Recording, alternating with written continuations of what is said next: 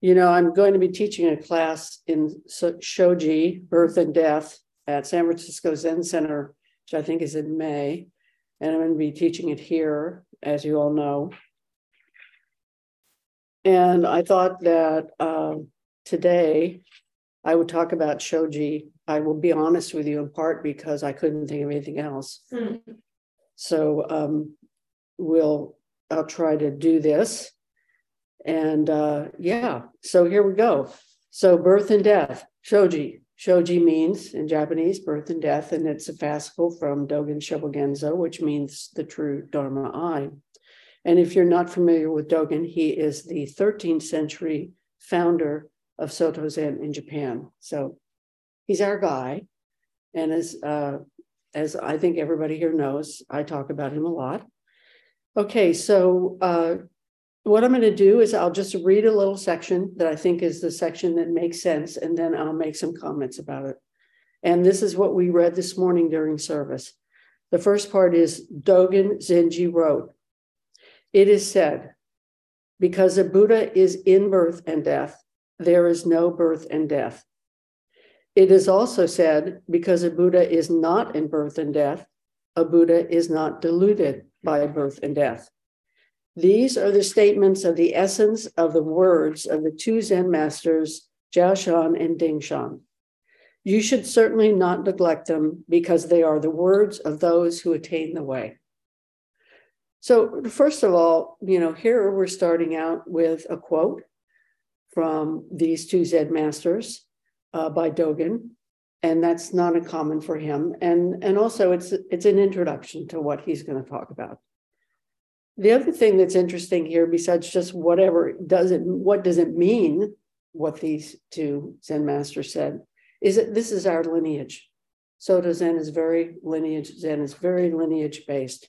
So we look to what we commonly refer to as the Buddha's ancestors. So we look to these ancestors and look at what they said. What Dogen does that as well, looking at what they said, and then he makes a comment about it. All right, so exactly what is it that they are talking about here? Um, Dogen quotes uh, Dongshan is saying, uh, I think it's Jiao Shan saying, because a Buddha is in birth and death, there is no birth and death. So I'm not going to say exactly what no birth and death means. I mean, we can look parse it as no inherently existing birth and death. But it says he, he's what does it mean to say that you are in birth and death? And I would say he's saying we are fully emerged in our life. We are fully engaged in our life as it's unfolding at that moment. So he's saying because a Buddha is fully engaged with their life, then their life is not parsed or described, or he's not saying something like, well, this is birth and this is death, right? Because when you're fully engaged in your life, you're not labeling your life. You're just experiencing the moment, you're responding to the moment. And then the next line is, and this would be Dongshan's, because a Buddha is not in birth and death, a Buddha is not deluded by birth and death. Wow, that sounds like he's saying exactly the opposite of what Jingshan said. But what he's saying here is he's saying, because a Buddha, and by the way, we are we know that we're all Buddhists, right? We all are Buddha nature. Whether we think it or not, we all are Buddha nature. So th- this applies to us. It's not talking about someone else, some exalted being that's shooting rays out of the, you know, out of a tuft of hair between their eyebrows. This is you and me as we're going through our day. So because a Buddha is not in birth and death, a Buddha is not deluded by birth and death. So you don't get caught. That's what all this is saying is you're not getting caught by concepts. You're not getting caught by calling this birth or death or even getting caught maybe in calling it good and bad and delusion and I'm terrible or I'm great or this person or that person, all the kinds of ways that we label our experience and we label our life. So that's the introduction to this of, of this text. So the next part is those who want to be free from birth and death should understand the meaning of these words. So we're talking about the words that we just heard. If you search for a Buddha outside birth and death, It will be like trying to go to the southern country of Yue with your spear heading towards the north, or like trying to see the Big Dipper when you are facing south. You will cause yourself to remain all the more in birth and death and lose the way of emancipation. Just understand that birth and death is itself nirvana. There is nothing such as birth and death to be avoided. There is nothing such as nirvana to be sought. Only when you realize this are you free from birth and death. So there's a lot packed in here in this little section. Okay, if we want to be free from these concepts called birth and death, if we want to be free and also getting caught in general, but let's take a look at birth and death. Birth, not so much. You know, we don't we don't really think about birth too much, I don't think. But we do think about death. We do have this aversion in some ways to impermanence. In some ways to impermanence.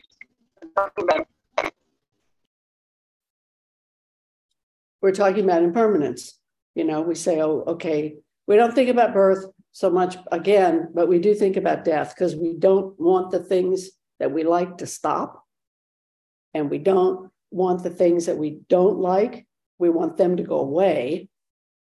And then we just kind of get caught up in this, this stasis, this security about the nature of, of our experience. And so that's usually what we call death right? Is when we something changes that we don't like.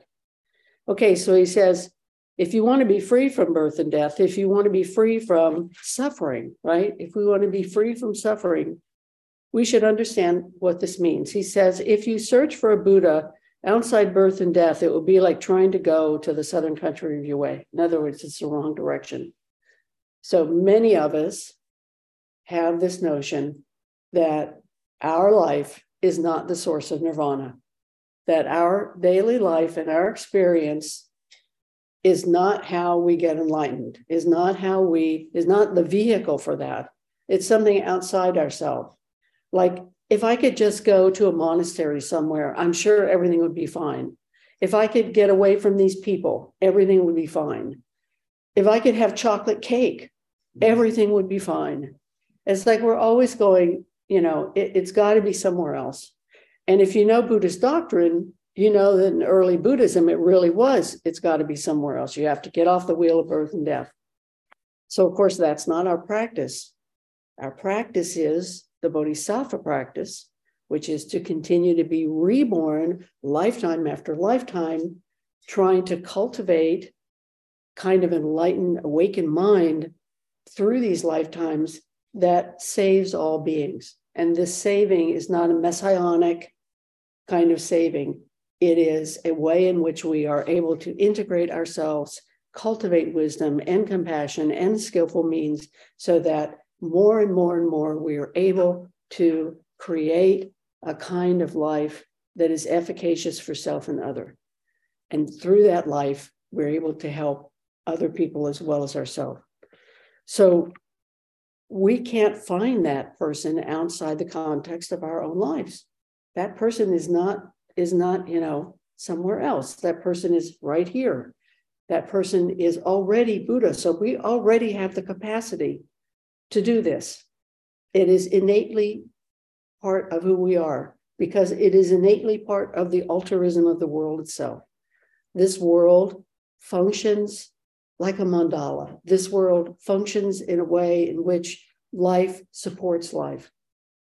So, how can we kind of find that, you know, that is already existing in our hearts, in our minds, in our bodies? How, how is that? How is that? So, we don't have to go somewhere else and we don't have to look to somebody else's life outside the context of actually looking at our own life. You know, Dogen says in the Genjo Koan, which I brought up here so I could read it on my cell phone. There it is. He says, um, he says, uh, to study the Buddha way is to study the self. Okay. So that's what we're up to. Not, not in this, it's not in a Western psychological sense, actually. It's about finding out about what is it that is this life? What is it that the self is as this altruistic integrated event? How does that work? And with the way we can find that out is looking at the self. We don't have to look at somebody else. So he says, if you want to be free from birth and death, you have to know that if you you cannot search for a Buddha outside your own birth and death, outside your own life. And if you do that, you're just going to be going way off in the wrong direction. So he says, um, and the more we do that, the more we're going to suffer. The more we do that, because we're going in the wrong direction, we're trying to get away from our life, we're trying to get away from our suffering, and we're unwilling to engage our suffering. So, again, as Dogen says in Katto, you know, you can't cut off you can't cut off the root of suffering by just ignoring it. You have to transform it by going into that. And that doesn't mean I, oh, oh my God, woe is me. You know, it's taking the teachings and actually engaging your life using the teachings. So he says, then when we do that, we understand that birth and death itself is nirvana. This life itself is nirvana. This is the Dharma gate of nirvana. Nirvana is not something that happens after we get off the wheel of birth and death. Okay, so this is a kind of radical notion in the Mahayana Buddhism that, that it's here, right here in this moment. So, and then he says, so there's nothing such as birth and death to be avoided. There's nothing such as nirvana to be sought. Just, you know, you know, just be here now. And then he says, only when you realize this are you free from birth and death.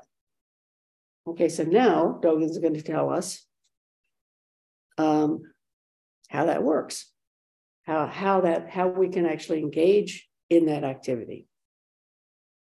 He said, "It is a mistake to suppose that birth turns into death. Birth is a phase that is an entire period of itself with its own past and future.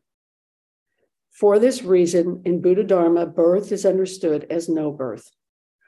Death is a phase that is an entire period of itself with its own past and future. For this reason, death is understood as no death. In birth, there is nothing but birth, and in death, there is nothing but death.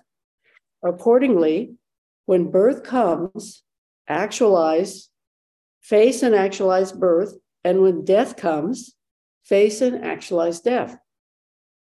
Do not avoid them or desire them, this birth and death is the life of Buddha. This birth and death is, if you try to exclude it, you will lose the life of Buddha. If you cling to it, trying to remain in it, you will also lose the life of Buddha. And what remains will be the mere form of Buddha.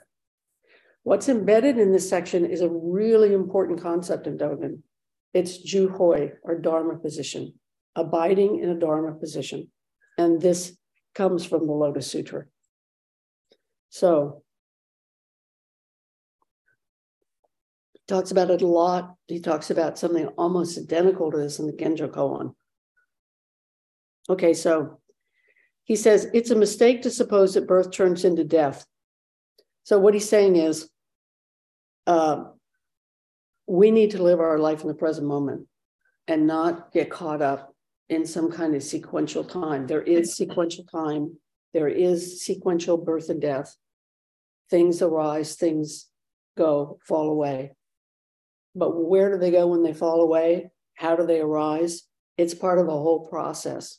So it's like if you just take some little piece of it, you know, he's saying it doesn't work that way.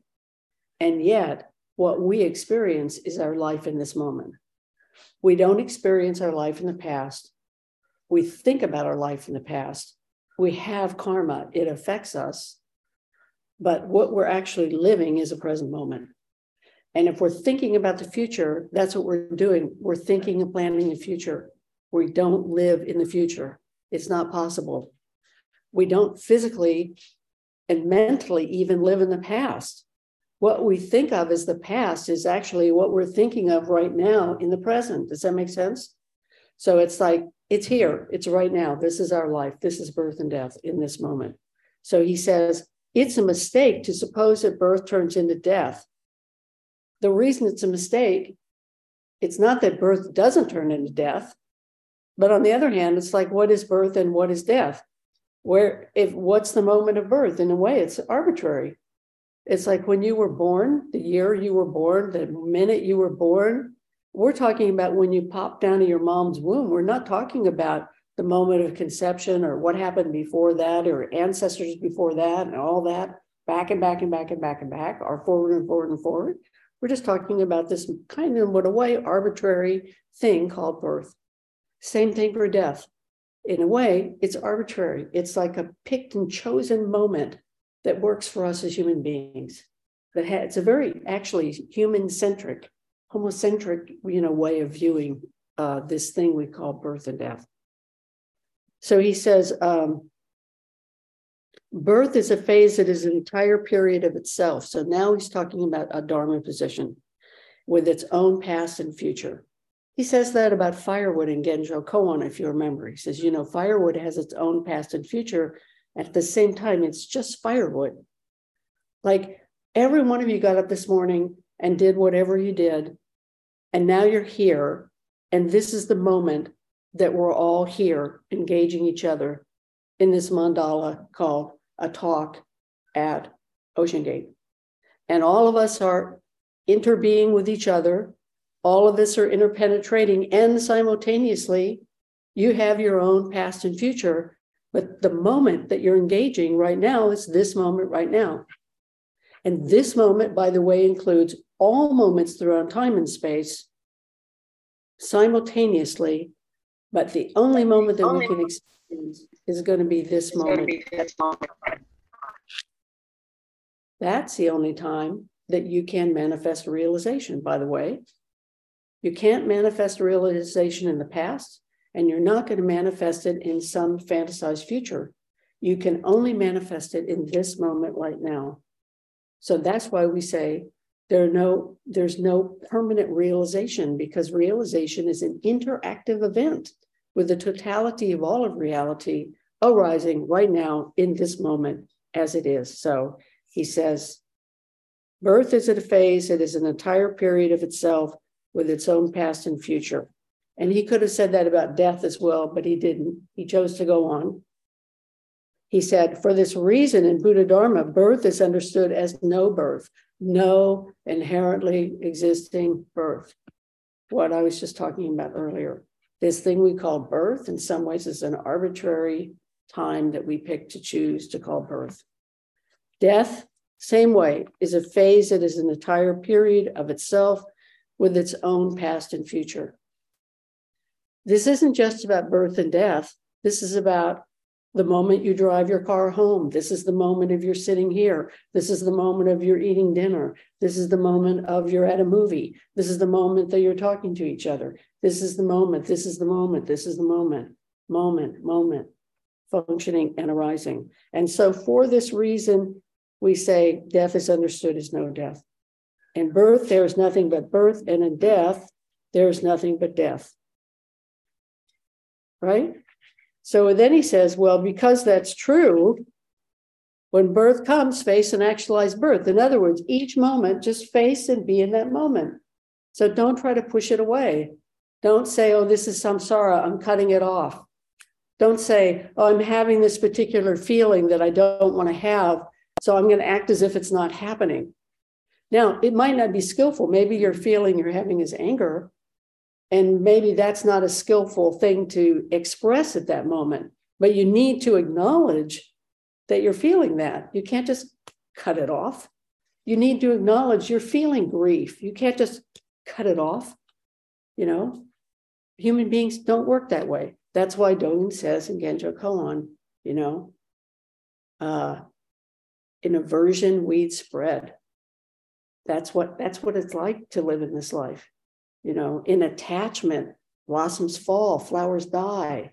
This happens. This is what our life is. And it happens in this moment, in this moment, in this moment, in this moment. So we have to acknowledge that. We have to be willing to acknowledge delusion. We have to also be willing to acknowledge realization, which often we can't see because we have some preconceived idea about what it is that we're chasing after. And we don't see that we're manifesting it ourselves, you know? Okay, so don't avoid them, don't desire them. Because once you do that, you have to concretize them as an idea that you want to get, right? Or you want to push it away. So he says, don't do that. If you try to exclude it, if you try to get rid of birth or get rid of death or get rid of your life or get rid of this moment or get rid of this feeling, you're going to lose the life of Buddha. You're going to lose your life, your life in this moment, your awakening, your Buddha. So he says, don't cling to it, don't try to remain in it, because if you do, it's a problem. Okay, here's the last part of the book. Only when you don't dislike birth and death or long for them do you enter Buddha's mind. So that's what we're all going for. We already have Buddha's mind, but we're trying to figure out how to enter into that mind. However, do not analyze or speak about it. That's interesting. Just set aside your body and mind and forget about them and throw them into the house of the Buddha. So now he's talking about faith. Now he's been he's been kind of going along, and now he's saying, okay, guys, throw it into the house of the Buddha. And I would say to you, in the context of this, he's saying, just live your life. Just really engage this moment as, the best way that you can. It's not some nihilistic thing of just do whatever hell you feel like. Take your practice, bring it into the present moment, and do your best. And he says, then all is done by Buddha. You're Buddha right? Doing its best, making your best effort, sincere effort, wholehearted effort. And he says, when you're when you follow this, you are free from these, from birth and death, and become a Buddha without effort or calculation. Well, that's kind of cool, right? So, but of course, it does take effort. And then he says, who then continues to think? In other words, who is it who's angsting about all this stuff? Who is it that's engaged in this? So that's a good koan. Who is it? that's doing this. I would say, who is it? Well, it's the part of you that that really sincerely wants to do this practice. So that's your Buddha mind, right? Trying to come forward. And it's also your delusional mind. So it's like a catch 22 in a way, but it is a koan in each moment. How do I really focus and stay with what's arising in this moment? And then he ends it with there is a simple way to become a Buddha. When you refrain from unwholesome actions, are not attached to birth and death, are compassionate towards all sentient beings, respectful to seniors and kind to juniors, not excluding or desiring anything, with no designing thoughts or worries, you will be called a Buddha. Do not seek anything else. This is present moment stuff, right? He's saying, okay, there's really a simple way to do this. We don't have to get all in our heads about it. There's a real simple way to do this. When you avoid unwholesome actions, which means following the precepts, be doing something efficacious, you're not attached to a particular outcome, you're not attached to labels, etc. You're not caught by that. You are compassionate towards all sentient beings, respectful to seniors. That's a little easier to do than being compassionate because that's pretty clear. Be respectful to your seniors and kind to your juniors. And he doesn't say this, but you need to do that with your peers as well. Not excluding or desiring anything. In other words, beginner's mind. Be open to your life. Be open to what's arising. Be open to the person you can't stand. Mm-hmm. You know, just be open about it and say, hmm, maybe there's something here, something more going on with no designing thoughts or worries. In other words, stop trying to make it into something it's not. Stop trying to force something to happen in a particular way. And he said, then you'll be called a Buddha. This is so simple, right? Be compassionate, be respectful, no problem. It's really hard to do this practice, but he's giving you the guidelines right here. And then he says, You'll be called a Buddha. Do not seek anything else and he rests his case. Thank you very much.